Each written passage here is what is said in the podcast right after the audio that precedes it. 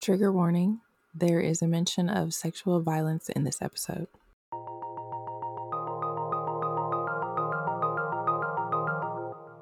Welcome back to Mindfully Audacious. I am Jai Stewart, a neurotic ADHDer and founder of the Audacious Crew, a community for anxiety and self healing. If the title and trigger warning didn't give you enough of a hint, today I am sharing the story of my sexual assault and its effects. I am sharing to spread awareness about intimate partner violence because I had no idea that there was a phrase for this. And my objective is simply for awareness. I don't want pity. I've thought about sharing this for almost every day, ever for the last, I'd say, six months since the memories came back. So please know that I do not take sharing this with you lightly. If my story does resonate with you, I see you. When this initially came back to me, it came back to me about April of 2022, and it occurred, I want to say, around April 2021. When it came back to me, basically about a year later, I mostly just I didn't really know who to talk to or really even what to tell them. All I knew is that I didn't want to expose myself or make myself look like I don't know, I just didn't want to receive anybody's pity. And I didn't want people to feel sorry for me or just label me as, you know, brave or courageous or a survivor or even a victim. I don't align with those words. And so initially I leaned on myself and I ended up telling two of my friends and they were supportive. They were very supportive. But as soon as I sent it and right even before I sent it, I felt guilty for putting it on them for a lack of better words. I just I just felt guilty for sharing. Here is a clip from my voice diary from around that time. Really sucks. Like and then I keep thinking of the time at Harrison Hills when I was asleep and he came into the room. And I I only knew what happened because I had woken up if I hadn't woken up, I don't know if he would have told me. Because I think he felt very comfortable that night with me being unconscious, aka asleep. Because he knew I wouldn't be able to react or deny him. Like, and that's sick. Like, and I don't even know if I can use the word rape. But like I, I couldn't consent to it. I was asleep. So like is that not the definition of a rape? I don't know, man. I just can't believe that really happened and that I forgot it.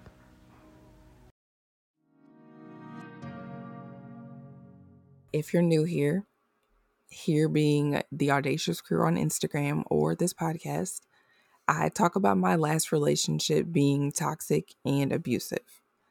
It's taken me a while to call it that, especially call it abusive, because I didn't understand that abuse can be subtle and insidious, and it doesn't always include physical violence.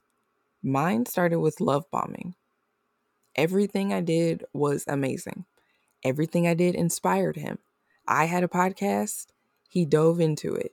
He wanted to do a podcast after listening to mine. Every aspect of me was fascinating to him. I got attached. So then we fast forward a few months to me waking up while being raped in his bed. I remember laying there and just trying not to show him that I was awake. I remember pretty much just, I guess, like leaving my body it was as if I was just purely in my head and just trying not to just trying not to recognize the sensations that were happening in my body. I just remember the panic and the dissociation. I just I, I laid there like a like a log. It was really as if I was just completely unconscious. And the thing about it is that he knew I was asleep because I asked him for sleeping pills from the Veterans Affairs Center because I had trouble sleeping.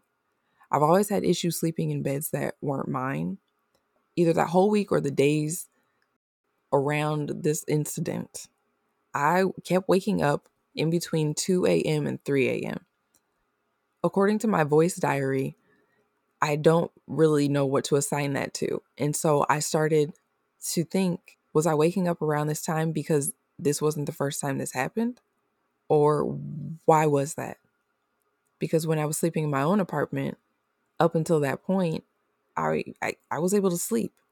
I mean, obviously, like there were some nights where, you know, you kind of just wake up out of your sleep, but I had never been waking up repeatedly, multiple nights in a row around the same time. I'd found it odd. And because I don't know, it'll forever just be a question. The saddest part about this is also one of the most eye opening parts. It's the morning after. I remember I was standing in the kitchen. I think I was like either loading or unloading the dishwasher, or something like that. I don't remember how it came up, but we we ended up talking about it. And I don't remember if it was me who brought it up or if it was him, but I'm going to assume it was me because if you were the guy who snuck into the room, why the fuck would you be like, hey, do you remember how I raped you last night? I remember him saying his reason for doing it was, and I quote, that it had been too long which immediately got rid of my my thoughts. I'm like, wait, was there ever a point where I told him I was open to this? Because like that's very out of character for me to do that. But in that relationship I did do many things that were out of character. But I also think that if that were something I told him, that would have been his initial response. If I had given him permission to do it, he wouldn't have said it had been too long. He would have said, Well, you told me it was okay, or you told me we could try that despite the fact that I did not feel good that next morning. There were feelings going on, emotions going on that I I don't even know what they were besides just a, a feeling of being violated. Despite that fact, me in my people pleasing ways, I immediately jumped to, well, I don't want to make him feel bad for doing that. And so I told him that it was okay. And why I did that, I do not know.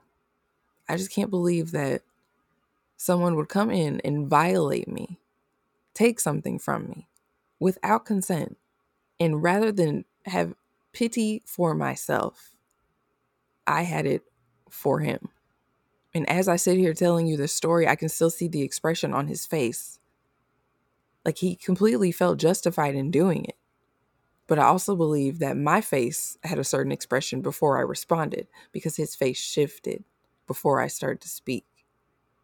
He was confused with the fact that I told him it was okay. Maybe maybe it wasn't confusion. Maybe it was surprise. Or maybe it was relief. Maybe he was relieved that I didn't confront him about it. Maybe he was relieved that I didn't have enough confidence in myself or enough love for myself to tell him absolutely not. This is over. Because my threshold for abuse was apparently so high. In that moment, I couldn't stand up for myself. And I'll never know his reason. Not that it matters up until not even up until that moment of me feeling bad for him, but it was this past year, April 2022, the year that just passed, when I realized the reason why I told him it was okay is because I didn't want to make him feel bad. I didn't want to make him feel remorseful, even though that is definitely what he deserved to feel, if not more, if not worse. I just can't believe that my inner people pleaser jumped out at a time when I should have been worried about my damn self. I shouldn't have given any fucks about somebody who would take something from me, especially while unconscious. So a little backstory. My, as I said in the prior episode, my my relationship history is quite limited. So the way that relationship went is that he played on my my inexperience. And I ended up thinking, okay, well, I haven't tried many things because I haven't been in many relationships. I haven't been in many situations. So maybe I need to, you know, just be more open to trying things. And he would regularly tell me that. And so I truly believe that that is also why I told him it was okay because I was I was basically led to believe that this is something normal. This is something that I should be doing because I don't know because I'm in a relationship with someone, I have no clue. And while I had heard of other people doing the the whole like sleep sex thing, what I missed was that each partner gave consent. And me saying it was okay does not give retroactive consent. Me saying it was okay was me being financially dependent on him, emotionally dependent on him. It just I there were so many dependencies on him that it was that much more difficult for me to put my foot down and say no, I'm not taking this.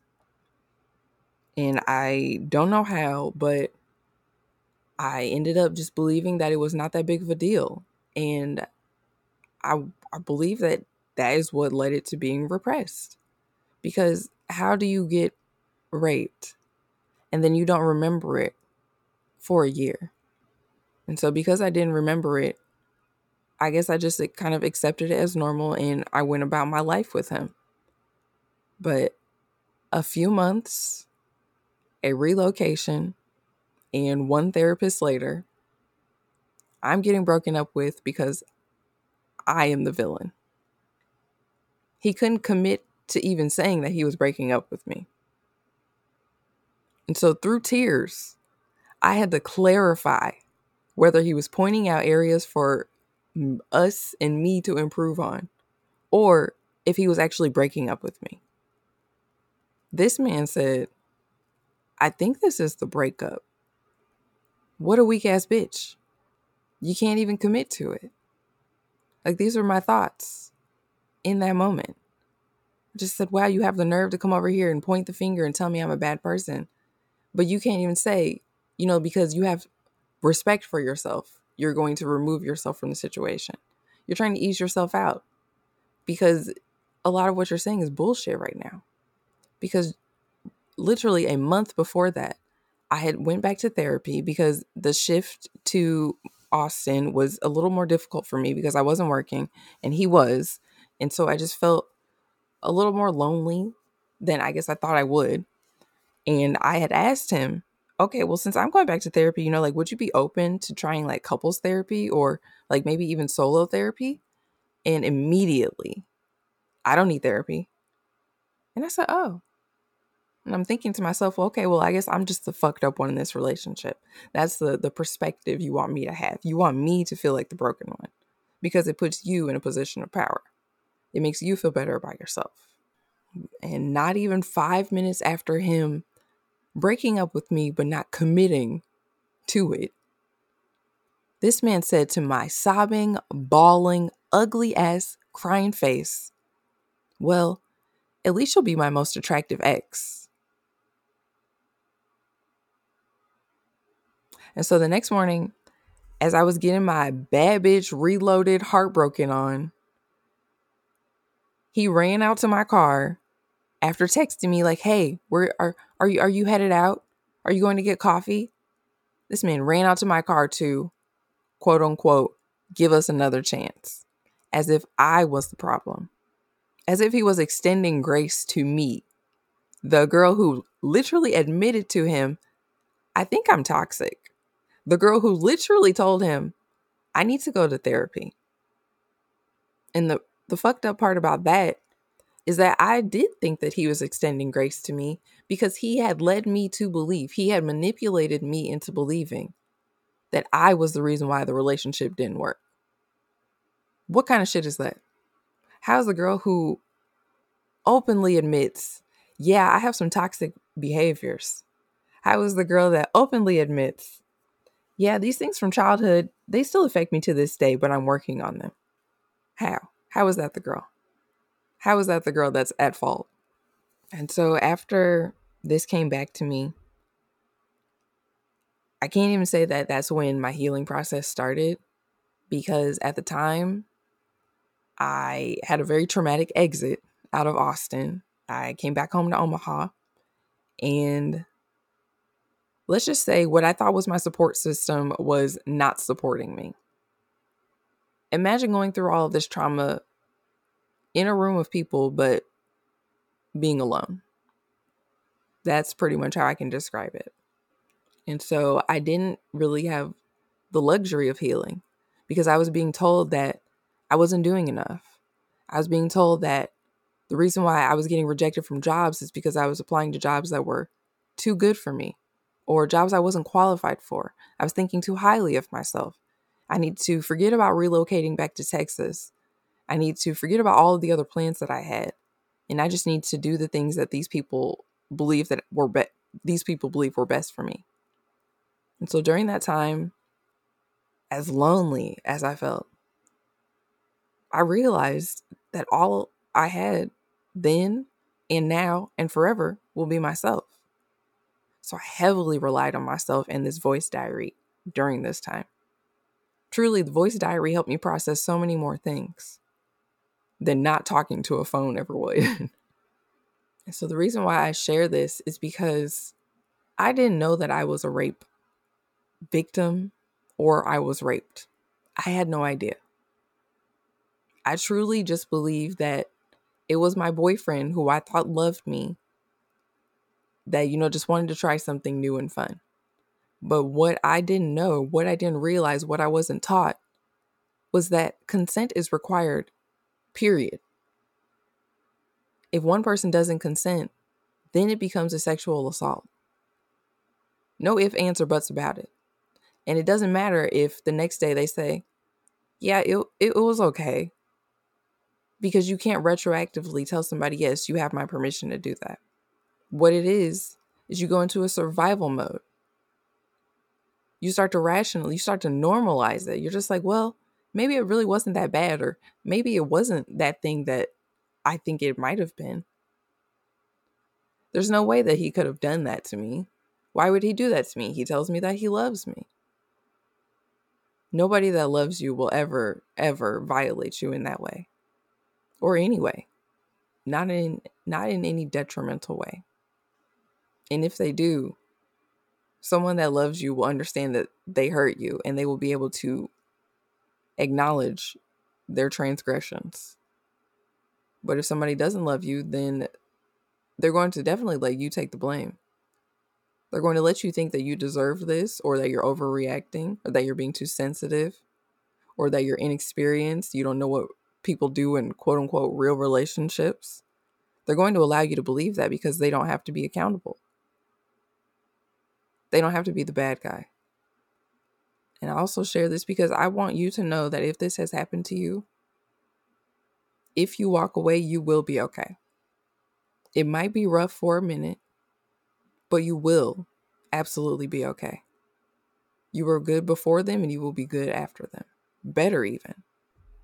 Until while I understood that I could always rely on myself, it didn't stop me from blaming myself or questioning the validity of my feelings.